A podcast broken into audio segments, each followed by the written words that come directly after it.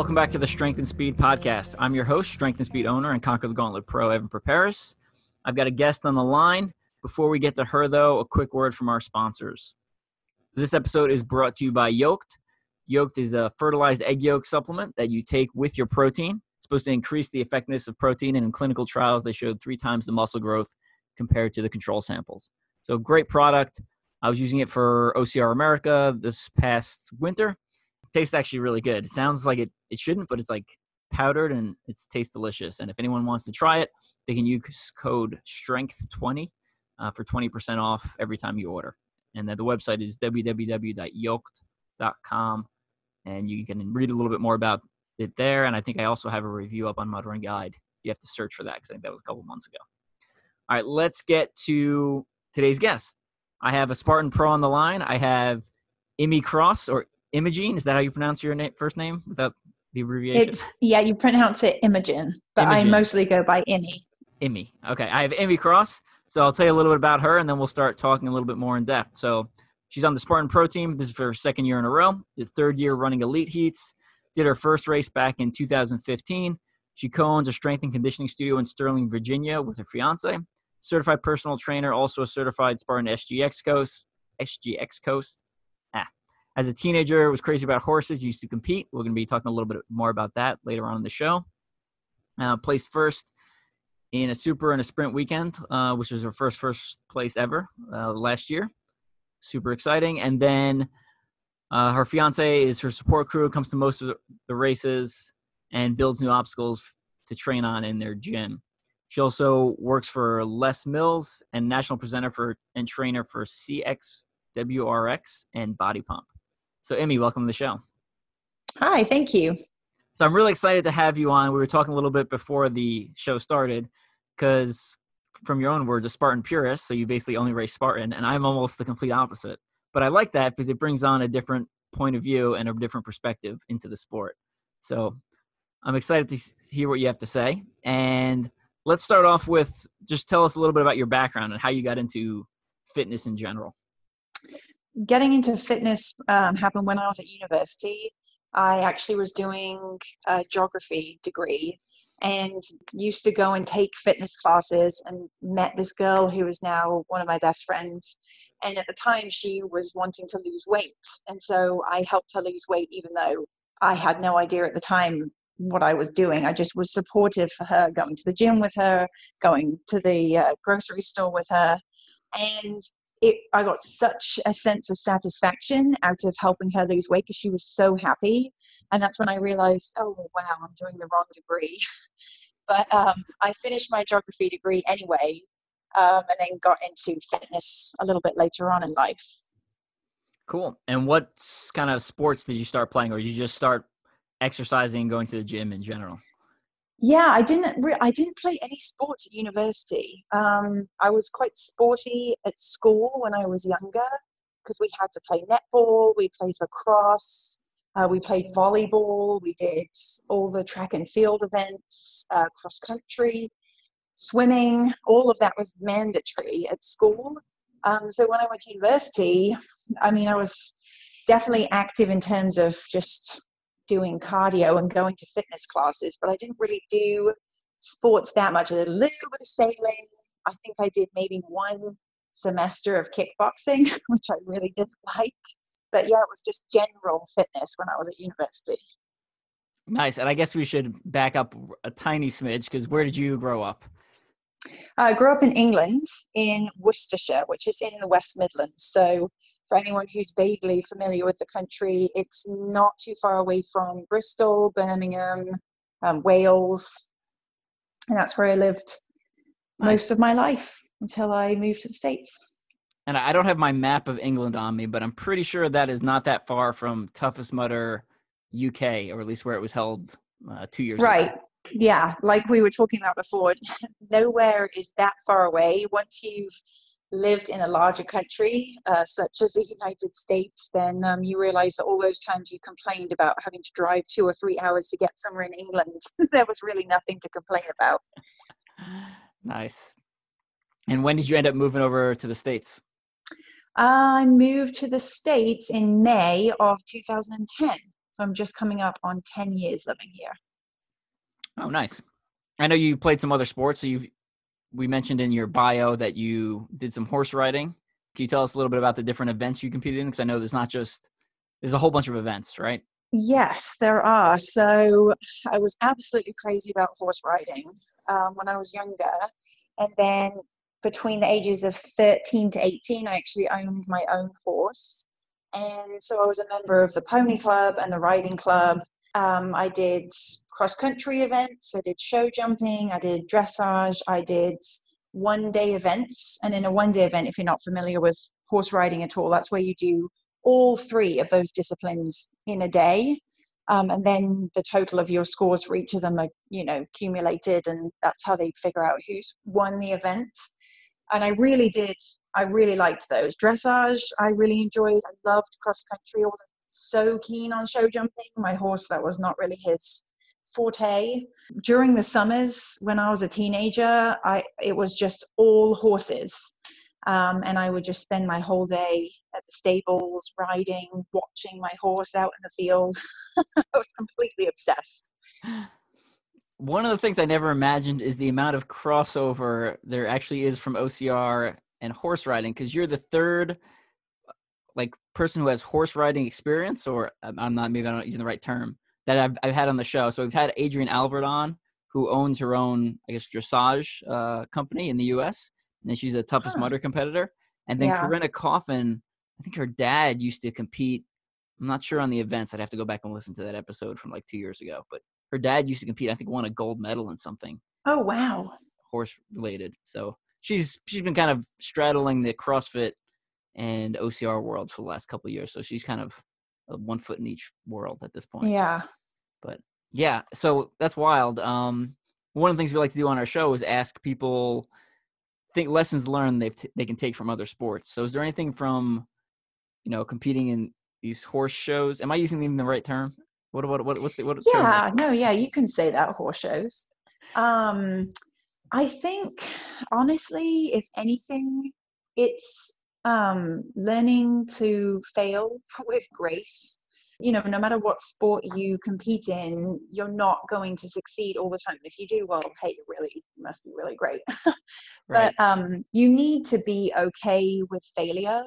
And I think that when kids, especially compete in sports, you know, at young ages, it's obviously great for them to succeed, but it's almost more important for them to fail um, and to have something to strive for and to work towards to better themselves. I think I definitely got that from horse riding because sometimes I was successful and sometimes I wasn't, and sometimes you know you you analyze it afterwards and you have to figure out what went wrong and I think one of the huge things now coming into racing is that if I have a disappointing race and something doesn't go the way that I wanted it to, it takes a minute, but afterwards I can just look back on it on a learning experience and say, okay, let's chalk this one up to, you know, you've learned a really important lesson here and let's not make the same mistake again.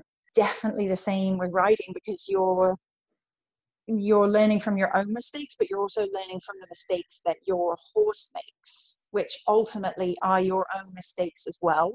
So it's kind of like a double a double learning curve there. But yeah, I think learning how to fail, pick yourself up and and keep going again was one of the most important lessons from writing.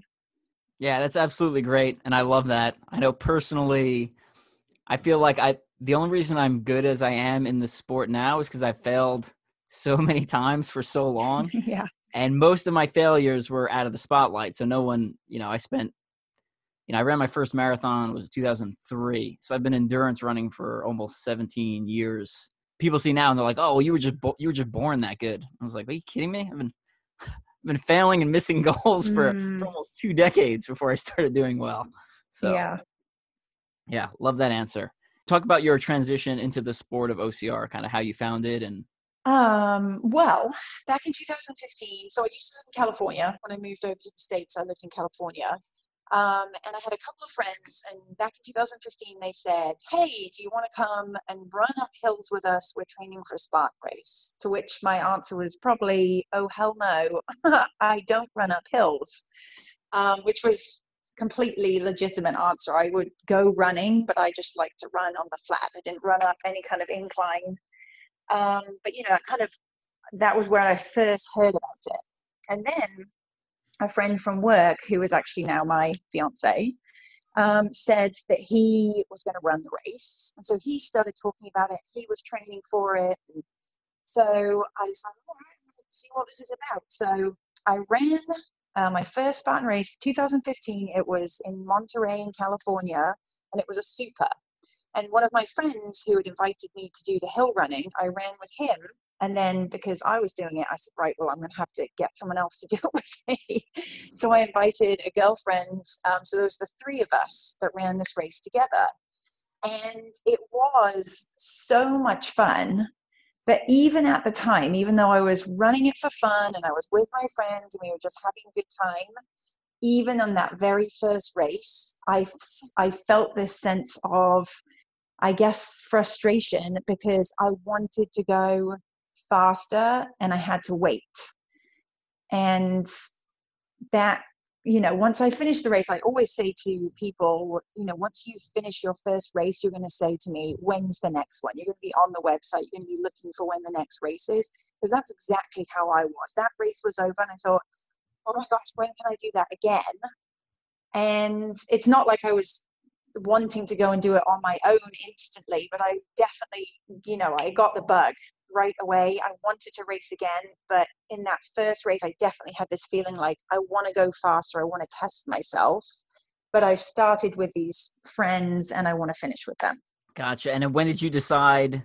Like, how many races after that did you decide to run in the elite heat and run competitively? Um, well, actually, um, so that one was obviously open for fun and that was a super. So then later in the year, I ran the Tahoe Beast, and I ran that with um, my same friend who had introduced me to the race in the first place.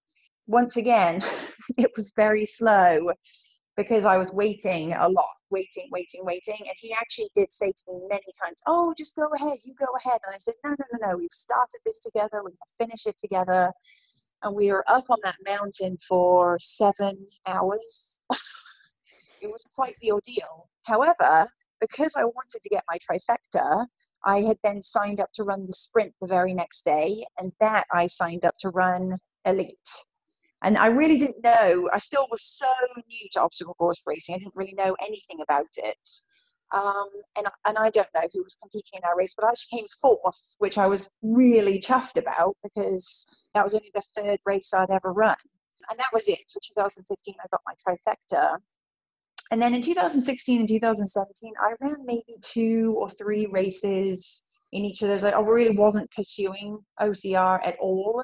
It was more just as a fun thing but I at some point in one of you know one of those years I did switch over and I started to run the elite heats instead and train a little bit more for it. Um, but it wasn't until 2018 that it was officially I bought my season pass, my elite season pass, and I booked all of these races and it was okay, let's see what you're really capable of and let's let's do it the right way. Awesome. And obviously you've had some some significant success because you're now on the pro team for the last couple of years. And yeah, that kind of came out of the blue, to be honest. I mean, in 2018, um, I got on the podium four times. I got one second and three thirds. And, you know, I was like the first time I got on the podium, I was absolutely ecstatic. It was the most exciting thing ever. And then, yeah, this I was invited to try out for the pro team, and that in itself was really, really exciting. So I went to this day. It was out in uh, Laughlin in um, Nevada, and we had to do these seven different events, which were just awful, like just, I mean, really horrible things. Um, and, you know, everyone was trying their best and kind of suffering through it. And it was followed by a super and a sprint. So we had the tryouts on the Friday, super on the Saturday, and then the sprint on the Sunday. So I stayed for the whole weekend. Um, and they actually had said to us at the time, you know, you guys are going to compete these events. It's a point system. And they explained it all to us. And they said, we're going to tell you on the day who's made the team. You know, the, the day rolls around and they said, look, we need to tally up these results. And we, we're going to have to get back to you on who, you know, who's in what kind of standing. So, you know, we all went off home to get some rest before the race the next day, and they said they would let us know on the day of the super. Well, that day came around and they didn't say anything.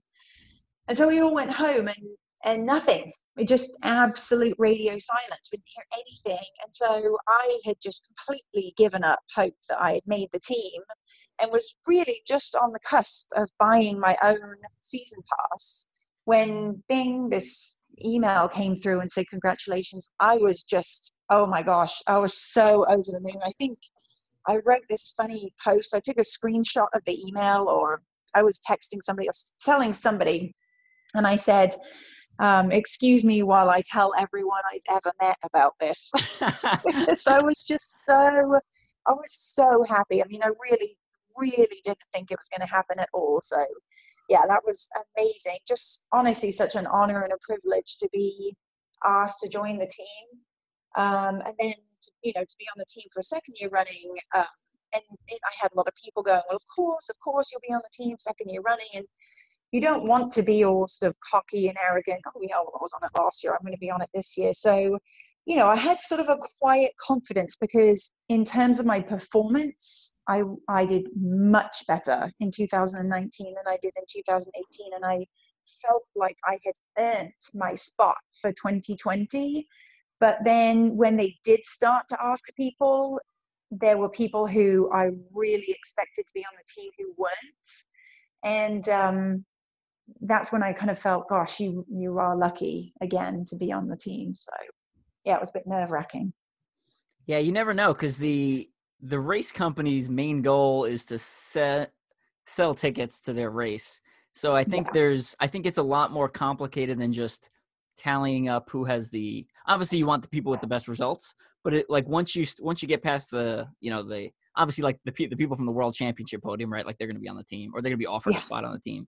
But once you start like going down a couple, you know, past those, you know, podium world class athletes, it's just like, oh well, you know, it could be this person or it could be this person or it could be this person, and like someone's social media presence may be better, and someone, mm-hmm.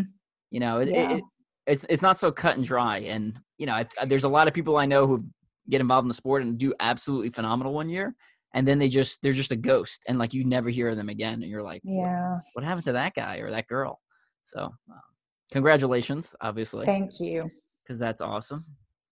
You said 2019 was a much better year. So what did you did you change your training or you know why why do you think that you ended up performing so much better in 2019 um i did change up what i was doing with my running so in 2018 i just kind of you know it was my goal to go running two to three times a week and I didn't really have any kind of plan in mind. It wasn't well thought out. Whereas in 2019, it was, you know, I had my, my race schedule in front of me and I'm thinking, okay, what's coming up next? Um, you know, I've got a sprint. If you have a sprint coming up next, there's no point in going out and running 10 to 15 miles. You know, you need to train for your next race. And so it's the whole um, train smarter, not harder thing. And and it really, you know, my my fiance, um, who I run my studio with, he would continue to tell me this all the time. You're running too much. You know, you need to be focusing on what's coming next. Don't just go out and go for a run. There needs to be a plan. So, you know, maybe I'm a little slow on the uptake, but I finally did uh, start listening to him and start doing things a little differently. Um, and then, you know, definitely I knew I needed to work on my grip strength because there were obstacles that I would be struggling with each time I came to a race. And so um, last year, yeah, I guess it was last year, we joined a rock climbing gym and I started doing that. Now I didn't get very proficient at all, but it definitely, I could see my progress in terms of the routes that I could climb. And, you know, that obviously was an addition, something I wasn't doing at all in 2018. And I think also, you know, there's so there's the running, there's a grip strength, but there's also the huge aspect of your mental game as well. And I think over the course of last year, and even even it was more at the end of last year that that really became apparent as to really how important it is. Um, and I think that my best example of that is the multi rig. So obviously, you said you don't run Spartans too much, but that's the rings. So in a sprint, it's just rings. In a super, it's rings, a bar, and rings. And then in a beast, it's rings, a bar, and ropes. And when it's just the rings, so my preferred method for that, I don't like to do the swinging like a lot of people do because my grip strength really isn't so great for that. If you let go with one hand and you're holding on with one hand and swinging through, that's where I'm most likely just going to lose hold of the ring and fail the obstacle. So my preferred method for that is to keep that 90 degree bend in my elbows and pass the ring one, two, one, two, one, two as I work my way through the rings. But I just had it in my mind that I couldn't maintain that all the way through to the end and ring the bell. Like at some point when I only had two or three rings left, I would run out of that momentum and then I would need to go into that dead hang with one hand on each ring and start swinging and you know make my way that way. Until i went to this race which was in october last year it was a brand new one that spartan added which was the ocean city city sprint so it was all on the boardwalk and through the streets and in this uh, on the beach. Really fun. And oh, wow. yeah, i ran fun. yeah it really was. I ran the elite heat in the morning and i you know, I made the same like stupid mistake really honestly. It was passing the rings one two one two one two and then i get towards the end and i think oh you know i'm done got no momentum i have to start swinging and somebody overtook me right there on the rings because i was dilly dallying and so i then later in the afternoon i had this really um, fun round where i ran with a whole group of people most of them it was their first race ever so, you know, we walked a bit, we ran a bit, and I helped them with the obstacles. I showed them how to do things. It just, when you are a trainer and a coach, it's one of the most gratifying things to see the enjoyment and the satisfaction that people get from, like, not necessarily even being able to conquer the obstacle, but just trying and being there with them every step of the way. But because we were the last heat, when we got to that multi rig at the end, there was no one on it. So I said, okay, it's practice time. So I went through that thing a good four or five times, just using my method one, two, one, two, one, two, one, two, one, two, ring the bell. Come back, do it again. One, two, one, two, one, two, one, two, one, two, ring the bell. Just to prove to myself in my mind, you can do this. And it was so useful because later that year, I went to my final Beast sprint weekend. It was down in the very south of North Carolina. And it was raining all day. It was super, super muddy. And on the day of the sprint, they actually had to change the course because it was so muddy. And so you came out from what was the dunk wall. I mean, it was more like a pond because it rained so much. And it was right into the multi rig. So your hands are completely soaked. The rings are wet. And even still, just one, two, one, two, one, two, one, two, one, two, ring the bell. And I was like, oh, yes, I finally cracked this obstacle. It took such a long time, but I finally feel like I've got it. And not to say when I stand on that box, I'm not really nervous and anxious about it still, but I know in my mind I can do it. And that's so important because if you go into an obstacle with a negative mindset, probably not going to do so well. Yeah, I absolutely loved everything you just said. Uh, the specificity of training, and when you have specific races coming up, the mental aspect of racing and competing and completing obstacles, and then the matching hands on obstacles. So I am a huge fan of I match hands on every single like if it's physically possible to match my hands on the on the obstacle, I will do that because I think yeah I think it's I actually think it's faster on a, in a lot of aspects. For the rings, for those rings doing that multi rig, my hundred percent hands down doing one two one two one two is faster than swinging. Yeah, and then on top of that, I it's more secure, like you were saying. Um, yeah. It allows you to do opposing grip, so you you have essentially yes, it has tension pulling you off, and you know when it's wet or when you're tired or you know on, on my specialty, I tend to run on the ultra side of things. Like that single arm swing it's just not it's just not something you, most people can do 18 hours into a race. It's just not feasible yes right? like, it's just true. not going to happen. So um yeah 100% agree with that. Love those techniques. Definitely great tips that our listeners can take away and apply to their own races whether they're doing spartan or another series as we talked about earlier spartan purist so gotta ask why why spartan over the other brands that's a good question. I mean, honestly, that was my my introduction to OCR, and I just I just haven't strayed away from it. So, um, you know, Tough Mudder until they got into financial difficulties was obviously really popular too. The reason I never wanted to do that was because of the electrocution obstacle. I know that OCR is dangerous. I mean, I've come away with you know bruises and scrapes and pain here, there, and everywhere, and barbed wire cuts and things. But that's kind of expected, you know, the rough and tumble. But being electrocuted, no thanks. so that was definitely like Tough Mudder was just it wasn't going to happen for me because of that. Um, I'm definitely interested in trying some of the other ones. Savage or Bone Frog are the two that kind of um, the most interesting to me.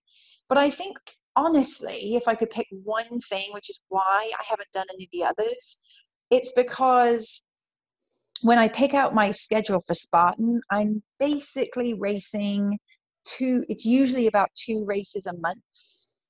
And if I start adding more races on other weekends, it's going to lead to most likely more, a higher chance of injury, you know, from overuse and it's then more time away from home, more time away from family, the expense as well of signing up for other races and having to book hotels and things. Um, because on top of racing, which obviously pulls me away from home at least once a month or more, um, my work that I do for Les Mills, so I, I mentioned that in my bio that I'm a trainer for Les Mills Body Pump and Les Mills CX Works. And so, what that requires me to do is go off on these weekend trainings. So, what I actually do is I teach other people how to become an instructor in those classes. So, I will travel on a Friday and then I'll train people all day Saturday and all day Sunday. And then I'll either drive or fly home, depending on where I am on the Sunday night, or sometimes even on Monday if I can't fly out on the Sunday. So, if you add in the you know, I usually try and keep those to once a month, but sometimes I'm out twice a month on those, but then maybe, you know, not at all on another month. So then that's at least two weekends if you're having the racing and the training that I'm away. And it just, it, there's just no time for anything else. So I guess what I'm basically saying is if I was going to go and do another race, another type of race, it would be at the expense of a Spartan. I would have to decide, okay, I'm not going to do this Spartan race because I'm going to go and try this Savage instead. And now I've been doing it for a few years and I've made friends doing it. I really look forward to those races to see um, those friends that I've made who I know will be coming in because, you know, we're all local for the East Coast. And I kind of look forward to the races, the locations. We stay in some nice places. There's great places to eat and drink. So there you go. a good answer. I mean, I think you could switch out someone who kind of is on my side who tends not to do Spartan and switch out the word Spartan and another brand, and you get you can basically have a similar answer uh, from yes. our side. Where yeah. it's like, you know, if I if I want to go do a Spartan, uh, one I live in the middle of the country, so I live in Kansas City, and there's like almost nothing like right. the closest race is four hours, and the next closest one is eight.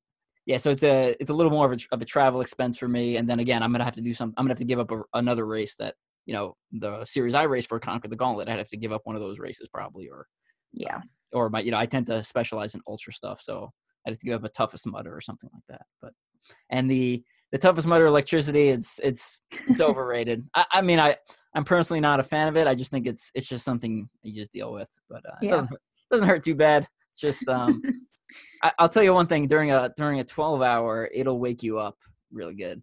So oh yeah, there you like go. Silver lining right there. Yeah, it's like three in the morning and someone like you, you you're like wow.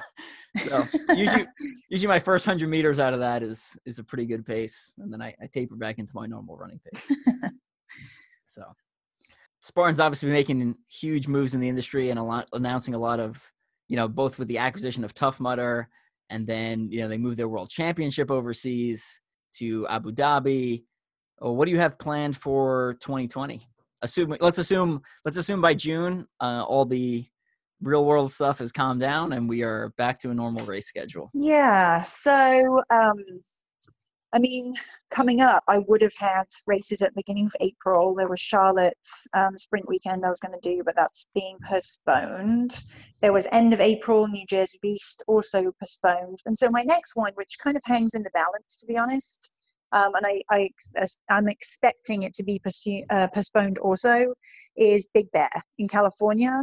So Big Bear kicks off the first race of the Mountain Series. So there's five races in the Mountain Series, um, and that was my plan for this year is to you know do something different and actually um, attend all five of one of the series races. So I'm expecting to hear this week that that is going to be either postponed or cancelled, um, which means I need to try and get my flights reimbursed because I had already booked flights to that. So then the next thing, if we're looking into June, um, will be Fayetteville.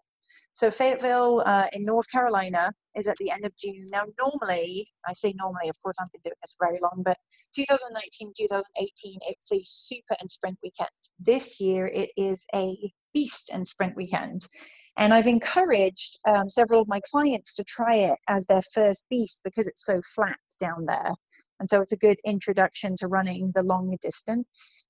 Um, and then on into July, I would have another of, let's think, mid July, I think, is um, a sprint in Indiana, which is also part of the mountain series.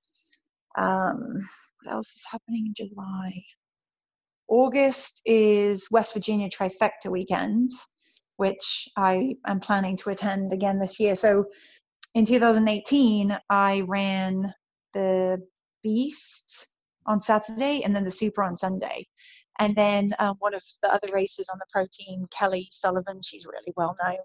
Uh, she asked me, "Oh, you're running the sprint?" And my response was, "No, I." Or, and this was after the beast. Uh, sorry, after the super. I said, "No, I ran the beast yesterday." And she's like, "So did I. So what? Come on." she was so blasé about it because, like you, she's um, she prefers the ultra style distances. And so last year I thought, okay, I'm going for it. I'm going to do the beast on Saturday and then I'm going to run the super and the sprint on Sunday. And, you know, I made it. It was totally okay. Um, and again, like we were talking about earlier about how important your mental game is, that was a huge turning point for me because and I, I made a post about this a while back and I said that there's weekends where I've been away and I've had a super on Saturday and a sprint on Sunday and I've woken up on the Sunday and just thought, oh, I'm so tired. I just don't know how I'm going to race this race today. And after I did a beast Saturday and then the super and the sprint on Sunday, I was like, oh my God, you pansy, what were you complaining about? Because after that, it just there was just no excuse, you know. And if I ever decided to run an ultra, then I really wouldn't have anything to whine about at all. But um, yeah, I mean, hopefully the season you know can get back to normal from June, July onwards. I think I had about 20 2022 races planned um, for this year, and it's obviously going to affect the trifecta status um, for this year. I think I got five last year. I was hoping to get at least five this year. But yeah, I mean, we'll see what happens. It's it's frustrating but you know for some people i've i've talked to who have injuries i've said to them look this is the best time for you to be injured because yeah. you're not missing out on anything. You're able to rehab right now. Um, one of my friends is having a baby this year and i jokingly said to well half jokingly said to my fiance i was like this is the year that we should have had a baby because it wouldn't have mattered you know we're not missing out on anything. So um, in you know part of you sort of feels like well, well, what's the point? You know, there's nothing coming up for months, but you, with all this extra time that you have, what else are you going to do but keep keep going and keep working? Yeah, I find I have no excuse not to go for a run now. It's it's like, Yeah. well, I literally am doing nothing today. I should probably go for a run. Like there's Yeah. you know, I and I'm home all day so I can spend, you know, I can spend time with my wife and daughter at a different time of the day. So, you know, you, take an hour or two out in the middle of the day and knock out your run and you know, move on. Yeah, and even actually even better, um, last year. So my uh, fiance, this he's just did a little bit of training. You know, went swimming a couple of times. He went running, got on his bike, and he said, "Oh, "I'm going to run a. Tri- I'm going to do a triathlon." And so we went off um, in Virginia. He did this triathlon, and and same thing. It was like he was bitten by the bug. He signed up for seven triathlons this year.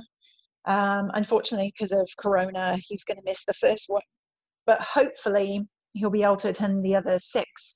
But it's good because it means when I want to go out running, he comes along now with me. We don't run together because we run at different paces or we might run different distances, but we'll go together to where, you know, whatever trail, and then we can both knock out our runs at the same time. So that's good too.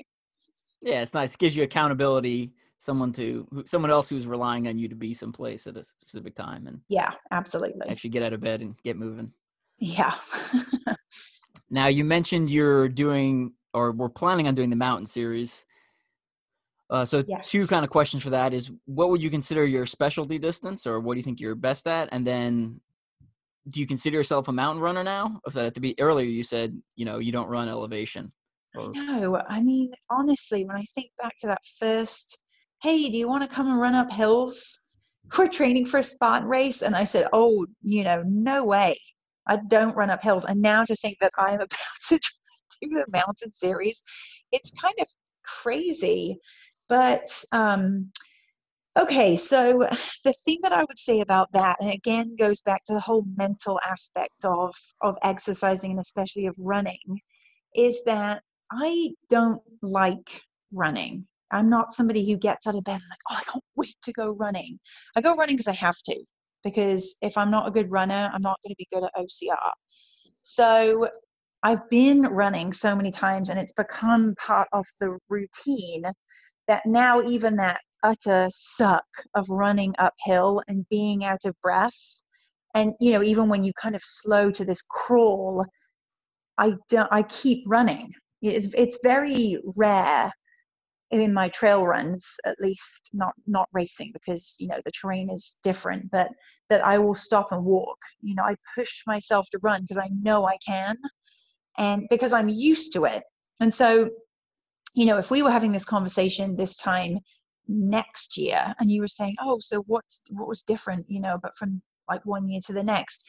The thing that i was actually just beginning to implement before all the main gyms and everything shut down was to and the idea was to run a little bit less and to bike a little bit more to just save my feet. I had some pretty bad um, foot problems last year and so the way that i'm motivated to ride better on a bike this wasn't out and about on a regular bike uh, this was in a on a spin bike. So i decided i'm going to go take spin classes because with somebody up there motivating me and pushing me i will work harder than i will on my own. But i said to her after a few of these classes i've realized now that with running i just embrace the suckiness of going uphill and i just keep going. But on the bike i i need to to build that mental fortitude because when my quads start burning and i'm getting out of breath i start slowing down or i turn the resistance down on the bike. And because i just i'm so uncomfortable. So i guess i guess the key is with the running is that i'm more more comfortable being uncomfortable than i am doing other things. So i don't know i just you know, I ran Killington last year and it was definitely harder than in 2018. And I just, I felt like my pace was good. I felt good up there on the mountain. There's always things to work on. And I think one of the big things, I said I was going to work on it last year. I, I didn't really do a great job and I need to continue this year is my nutrition while racing because I can get really depleted because I find it so hard to eat while I'm running. But yeah, I mean, I guess, you know, in all honesty, when it comes to the mountain series versus anything else, the two choices when it came down to it were okay, you're going to run the mountain series or you're going to run the US national series. And I looked at it from a time and financial perspective. And the US National Series, there was only one race that I could drive to and four that I would have to fly to. And on the flip side, the Mountain Series, there was one, the Big Bear, that I would have to fly to and four that I could drive to. So it just made more financial sense to run the Mountain Series. And so I think that's kind of what put the nail in the coffin, really, with deciding on that was the was the time and the finances. Because as we all know, you know, OCR is expensive and time consuming. Yes. And I did have somebody ask me ask me a while back, "Oh, so do you uh, make money on your racing?" like, uh, no, I spend all of my money on my racing. nice. And what? So, what distance would you consider your your your best at? Mm, good question. I think maybe a super it's okay. hard to say really because when it comes to the, I mean, obviously the distances are different this year too, and you know the season having been basically cancelled, I haven't even had a chance to see how I do at these new distances. But now with the sprint being a 5K, um, which is you know fairly similar to the way it has been, they're going to have to shorten them up a little bit. But the super for sure, you know, that would regularly be eight to nine miles. And now it has to be 6.4 to be a 10K uh, or 6.2, whichever it is. Um, and so, you know, that's that's a lot. You're going to have to go faster, you know, to, to stay up there. But for the sprint, for sure, it's you have to run a perfect race. And um, one of the things that I'm really abysmal at is the spear throw and that's the thing that's cost me podiums before is i miss my spear throw and then there you are doing your 30 burpees and you know the the podium people go by you at that point. So I, don't, I just don't know. I think probably a super if i had if i had to say probably be a super. Gotcha. So you mentioned the spear throw. Not a huge fan of it. Um, i don't even think it should be an obstacle personally. What's your opinion on the spear throw in general I am so bad at it, so awfully bad. So the funny thing is that in my car, I permanently drive around with a target and three spears. So at any time, I could choose to go and set up my target and throw my spears in practice. Do I do this? Not very often. Um, they do live in my car, but now we've got all this time off. And like I mentioned in my bio, um, Greg, my fiance, he is so fantastic about building obstacles, not just for me, but for our clients. And so he said, Hey, we should build this spear throw stand, and then we can hang your um, bag from it, your target. And what we'll do is we'll get one of those little posts, you know, like you tie a dog up to, and we'll attach a lanyard to that to the spear. That way we can throw it outside the gym because where we are, we're in a long building and we just have one little section. So we have another business on either side of us. So we can't just be throwing spears around because people's cars are there and there's, you know, occasionally somebody walking around. Um, but it would feel a lot safer if it was sort of attached to this lanyard. And of course, that would be really good for me, not just for our clients, because I really need the practice.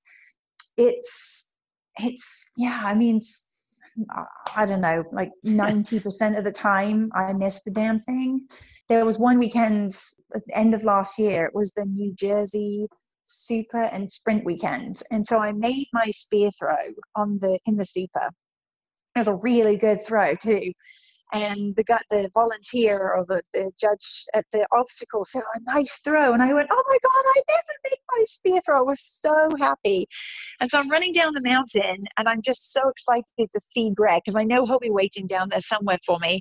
And so as I ran by him, I go, "I made my spear," and he was recording, and he turned it into this hilarious um, piece of footage, which I did post on my Instagram and it just cracks me up every time I watch it because he he replays it again and again, and he makes I'm saying it in different voices, like I made my spear, spear, spear, I made my spear. um, and then on the Sunday in the sprint, I made it again, and I thought to myself, oh, maybe this is it. Maybe I'm finally getting it. And then I went off to the Carolinas weekend and I missed it both days.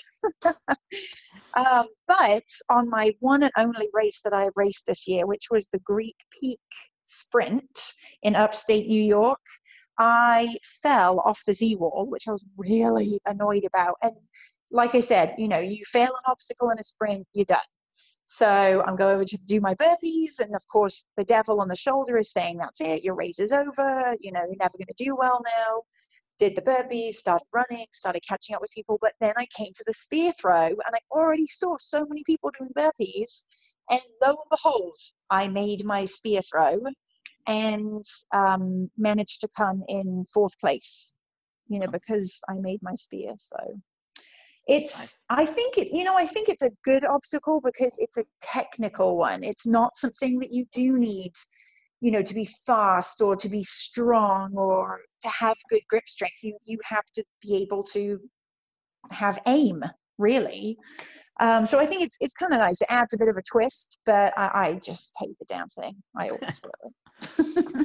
it's funny you mentioned that about keeping in the back of your car because I had, I did something similar except with a slack line. This is the uh, Conquer the Gauntlet had a slack line, or still does have a slack line in their series that you have to walk across, and I was absolutely terrible at it for a long time until I practiced a lot. And uh, I used to keep one in my car for the same reason. And also similarly, I never, I still, I practiced slackline a lot, but it usually wasn't the one for my trunk. It was usually, I usually end up at a ninja gym and I'd practice it there.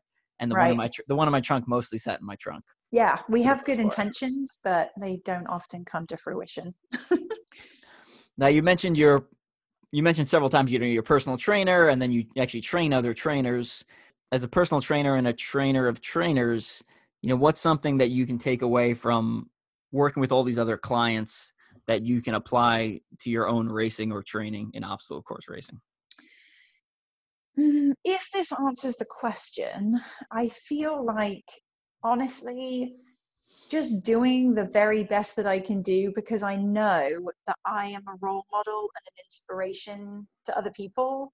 So when I did that race I just mentioned, the Greek Peak Sprint, and I fell off the Z, the Z wall, when I was telling my clients about it, and I said, you know, how I failed the Z wall, but I made my spear throw and I came fourth, they were like, oh my gosh, you fell off the Z wall and you still came fourth. You know, they're, they're so excited about it and they're so inspired by it. And I think that even though I would have loved to have not fallen off the Z wall, it makes me more kind of real in their eyes because I'm struggling still with the same stuff that they are. It, it's not like I run these perfect clean races all the time. I'm I almost always fail an obstacle. I almost always have to do burpees, um, and that I think just I don't know gives me a better connection with my clients, and especially for the ones who take failure so hard I have one client in particular, and she's so hard on herself, and she lets it affect her for weeks after the race.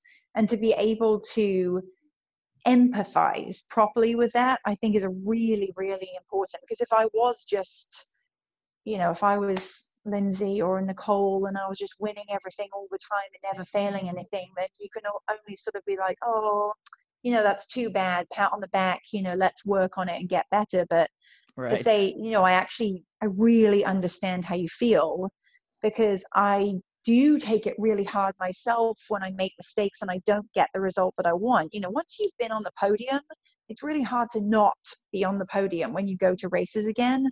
Yeah. And especially when you feel like you did something really stupid. Um, and in a uh, race weekend from last year, I failed the Z wall both days. And I think I would have come first both days if I hadn't fallen off the wall. And for a good couple of weeks afterwards, I really had a tough time falling asleep at night because I was just on the wall and just replaying it over in my mind. Like, what went wrong? What could you have done differently? Or how could you let this happen? And beating myself up about it. And so again, I went on Instagram and I said, "Hey, how do you guys deal with disappointments?" Um, and one uh, racer responded and she said, There's even been races that I won and I still was kicking myself for doing things wrong. And so I thought, well, I'm, I know I'm not the only one. You know, it's happening to all of us. And if you if you didn't, you know, do you really care about it? Is it something you should really be pursuing? Because if if you're not bothered by the fact that you don't perform well when you're actually competing and running as an elite athlete, then um, I guess that kind of says something. I hope that answered your question. That was that. Was, I think that was better than my question that I asked. But I mean, you had a lot of good stuff in there. I mean, you know, both dealing with adversity and challenges and races. You know, it's not that Nicole and Lindsay aren't super nice people because I think they are. And every time I've interacted with them, they've been very, very friendly. But it's a lot easier to be friendly and up, upbeat when you're always doing well yes, at races. That's um, true. And then you know I think everyone's their own toughest critic. Um, I remember I was interviewing Hobie Call a couple years ago, and he was like, I was like, "Oh, congratulations on coming in third at OCR World Championships," and he's like, "Eh," and I was like, "What? Why are you upset? Like." you lost to Ryan Atkins and Jonathan Albon, and you were the top American. Like I don't. And he's like, yeah, I didn't really like how that race turned out. Like you know, he had he had his whatever his own personal, you know, things that he didn't perform well at. I guess he was just not happy with. Um, yeah. Um, just a lot of a lot of good info in there that I think people can can take away and apply to their own training.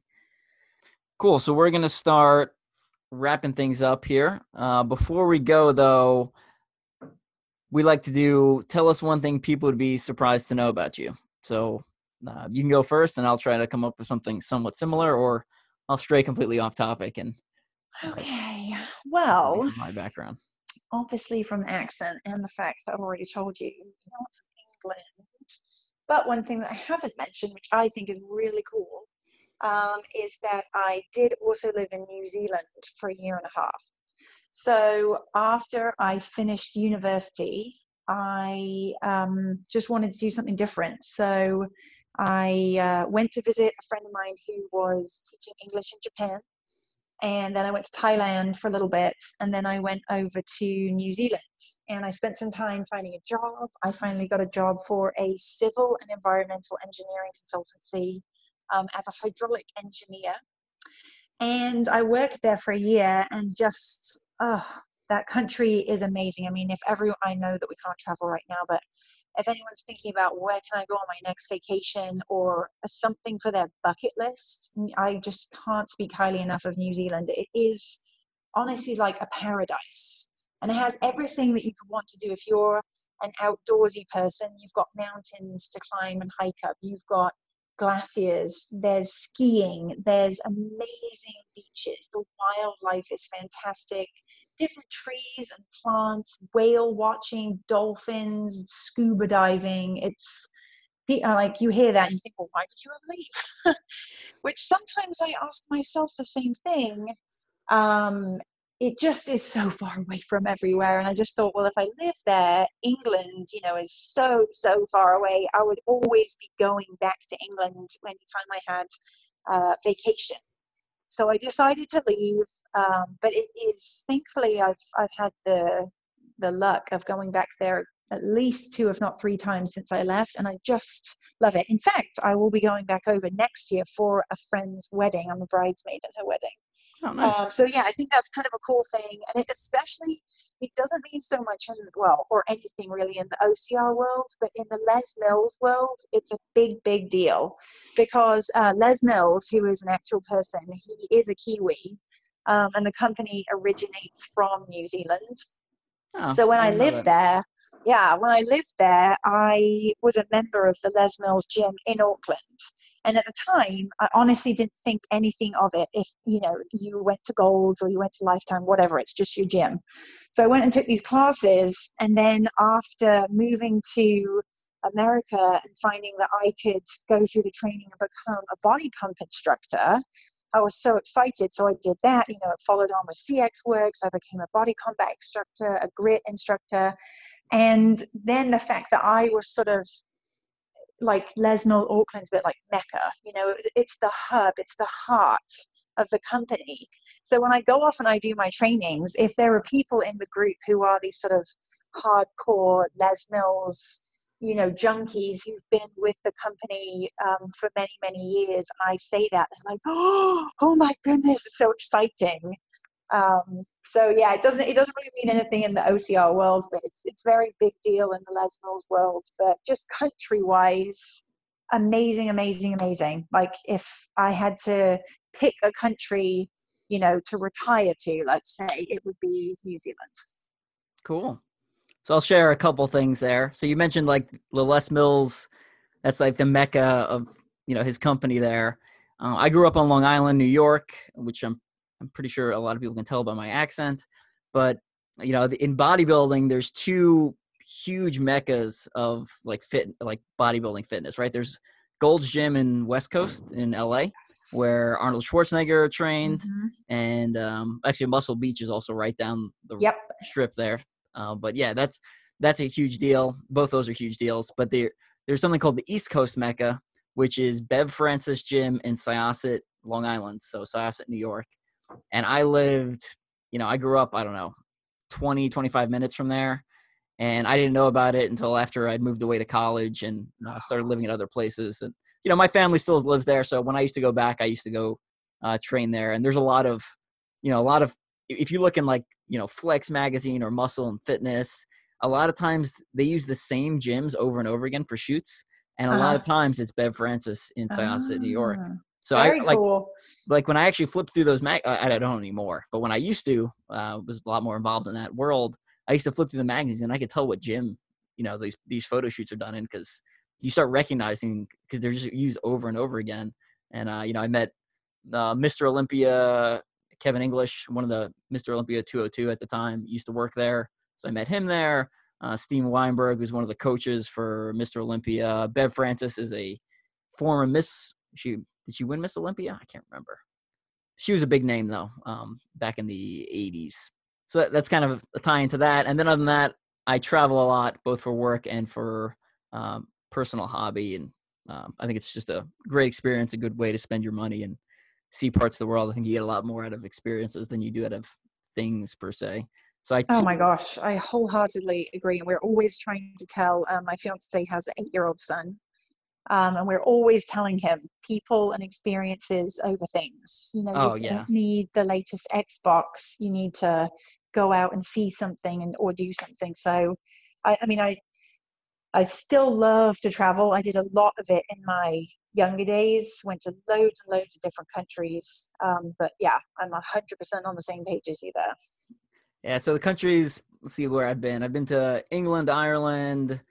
Germany, uh, France, uh, Czech Republic, very briefly. Um, let's see where else. Russia on vacation, and then for work, I've been to Jordan, Qatar, Lebanon, Iraq, Kuwait. Um, and then also for vacation, I've been to UAE, United Arab Emirates.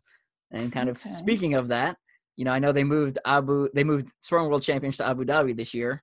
Um, so I, I forgot to ask you, are you plan on going to the World Championships? Nope, I am not. No, hard pass, not planning huh? to go there. Yep, definitely a hard pass. Um, I my main reason for not going is that I know that the culture out there prefers women to be covered up, and I just think it's disrespectful to be in somebody's country and you know i mean you know what people women race in you know often it's just like little teeny tiny shorts and a sports bra. Mm-hmm. And I just don't feel like it's respectful of us to go over to their country where that's the way that they believe women should dress and not dress like that. And I'm definitely not going to be covered up and go racing because that's never going to go well. Um, you know, plus there's a certain aspect of danger to it. I don't know how keen they are on Americans.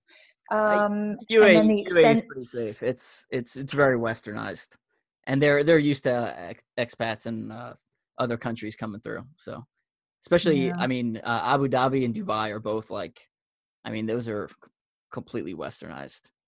I, the, the the local women will be completely covered up, but right. the, the normal, like you walk down the street of, I've never been to Abu Dhabi, I've been to Dubai. Um, you walk down the street of Dubai and you'll see women dressed, I would consider normal. Um, Yeah. You won't see like I, you don't want to see like super low cut shirts and cleavage hanging out and stuff like that. But um, people will dress be dressed normal, uh, what we would consider appropriate, right? So Yeah, I I mean, um, I wish that it, I just wish it wasn't there, to be honest. I think that seeing as Spartan Race was born in the United States, it should remain in the United States, even though they want it to be a world, a global event. Yeah, I think there's there's nothing wrong with it being in the United States. It can't be, you know, people can't talk negatively about that because that's where it was it came from.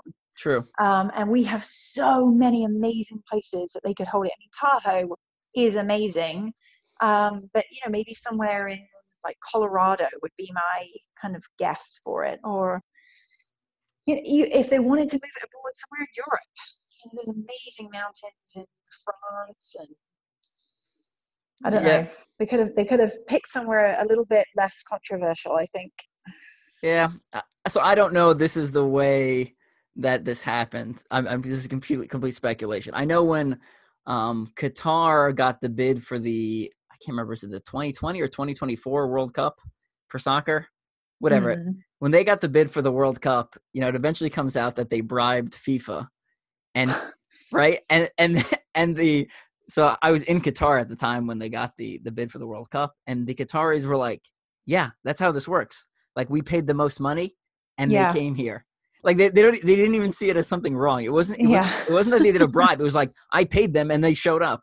So I don't. I'm not saying this is what happened, but I'm also not saying this is not what happened. That um, I mean, when Abu it was Dhabi. announced, there was Yeah. so much negativity in the streams on social media, and that's that's the common theme. That's what people were saying was that basically that Spartan ex- went to the highest bidder. Like, who Yeah. can we get the most money from? Um, it's not Tahoe anymore. They're not going to pay as much as they will over in this other country, um, and that's that's why they were motivated to go there, and it was just because of money. I mean, on on the flip side, well, I'd say two things on the flip side. One, we just had say the other two leaders in the industry fold. Right, Warrior Dash is is gone. They were the kind of the intro series for most people, and Tough Mudder just went bankrupt. So, can I blame Spartan if they were paid an absorbent amount of money? Like, is maybe that's how the sport stays afloat for a couple more years That's you know true. so and then uh, on, on also i would say the do the people of a area or a country have to get negative repercussions because their government doesn't adhere to the same standards that we do you know right like if Mhm. you're an athlete in the middle east but let's say you're you know more pro women's rights and more um, pro things we would consider free in america do you should you have to suffer because your government has a specific stance and uh, i don't think that's an easy question to answer you know maybe maybe that person can move out of that country maybe they can't based off their situation but i don't think it's a Yeah. i don't think it's a black and white type issue um yeah just some just some thoughts I, i've worked in the middle east for I've, I've spent almost four years of my life in various countries in the middle east and in, in the military. Yep. Yeah. Yeah. And uh, so I've worked with a lot of the local governments and the soldiers there, and um, one of the things they've like, you know, they we, we have a, in the U.S. we have separation of church and state, um, which we view as a good thing. If you use that term in the Middle East, they would call it godlessness, right? Like, what do you mean? What do you mean your God isn't helping define your laws? That's insane Right. Like it's a it's a different perspective. I'll just kind of I'll just kind of leave it at that. But went off on a little bit of a tangent there. But yeah, yeah, it should be interesting. yeah. So, it, yeah, in a nutshell, no, not going. All right, yeah, that's fair. I think a lot of people like to say, "Oh, well, it's not a world championship unless it moves." When I mean, if you look at other sports, that's not true, right? Like uh, Ironman Hawaii or Ironman World Championship has never left Hawaii. It's there every Mm. year, every single year, right? Like the Super Bowl is always in the U.S. I mean, I guess not a lot of other countries play that sport, but you know, there are certain sports. Uh, Tour de France is, I would say, the biggest, you know, the biggest cycling event in the world, and they don't. It, it's always in France. I, I guess yes, it goes into some of the neighboring countries, but you know, some of those major sporting events that would be considered championships don't travel around. Um, they stay in one place. So there's Yep, historical true. precedent. I think it's nice to move the championship around the world, but I don't think it's mandatory for it to be a le- quote unquote legitimate championship. So Yeah.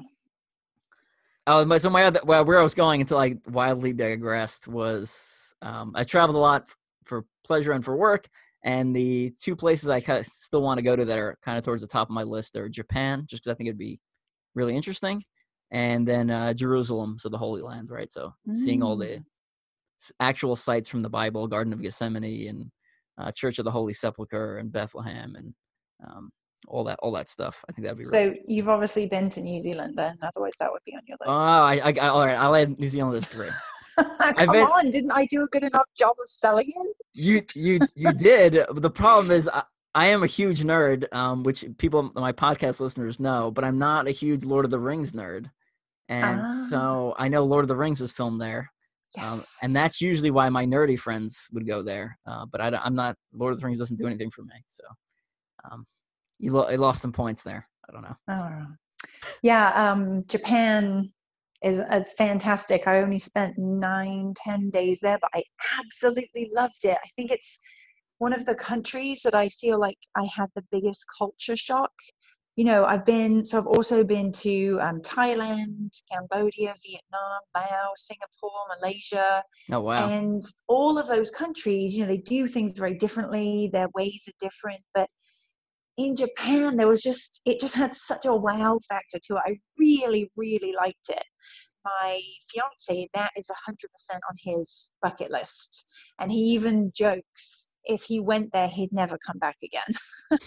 um, so you know, sometime it will be in our future to go out there, but yeah, you've picked a good one there. You just, I mean, I'm sure you like sushi too, right? oh, absolutely. Okay, good. Crush some sushi. Yeah, but Jerusalem, interesting. I'd never, that's not been on my, I mean, there's plenty of places that are not on my radar and plenty of places I want to go, but yeah, that's not one I'd ever thought of going. All right, well let's let's start wrapping things up for real this time. Um, one, where can people find you on social media, and then two, any shout outs you want to give to friends, families, sponsors, etc. Oh, um, well, I'm on both Instagram and Facebook. On Facebook, I'm Immie Cross, I M M I E C R O S S. And on Instagram, I'm Immie Cross underscore Spartan. Um, oh, well, I'm going to be really sad and just say the biggest shout out is to my fiance. he is my biggest supporter, and um, it's definitely a challenge for us because we run, run a business together, live together. He's my on and off again, you know, coach. He's not really my coach, but he likes to give me advice, which, like I said, with the running, sometimes it takes me a long time to actually listen to and take on what he's saying. But he's super supportive, and I know that he always has my best interests at heart and is always reading, researching, you know, building. Like he even built us a twister for the gym. He, welded it himself. Um, he gives up his weekends to come racing with me. So he definitely is my my number one supporter. Um, so it definitely deserves a shout out. As of yet, don't have any sponsors, but you know, if somebody wants to sponsor me, I'm definitely open to that. And was there anything else you asked for? Uh, nope. That's ever any yeah. Just thank yous, sponsor shout outs, or any anything else you want to say before I we let you go. I think that's it. It's a wrap.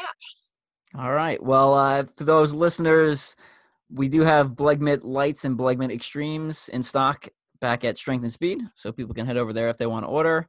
I know Immie has some, and then on top of that, you mentioned Kelly Sullivan. I think she just ordered a pair like two or three weeks ago, right when this whole yeah, I mean, if kicking off. yeah, if you're serious about racing, you definitely need a pair of those. And I have, um, a- I think quite a few OCR racers are actually familiar with. Uh, I don't know if I say it right, but Raynaud's.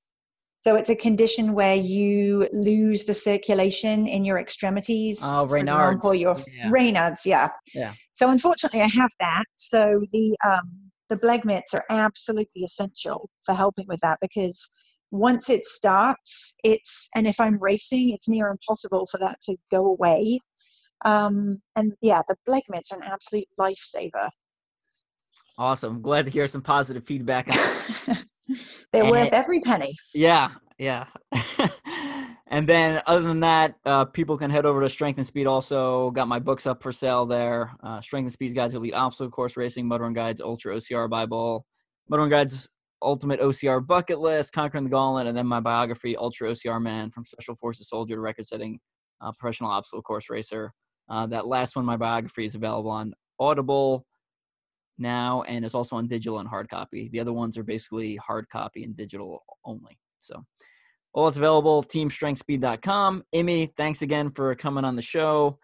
Maybe I'll branch out of my uh, non-Spartan bubble this year and we can cross paths at some point or I hope so. vice versa. And uh, yeah, maybe. You never know. yeah, see each other in person at some point. But, uh, Yes. it was great talking to you. Stay safe and we'll catch up to you later. Likewise, it was a pleasure and stay safe, you too.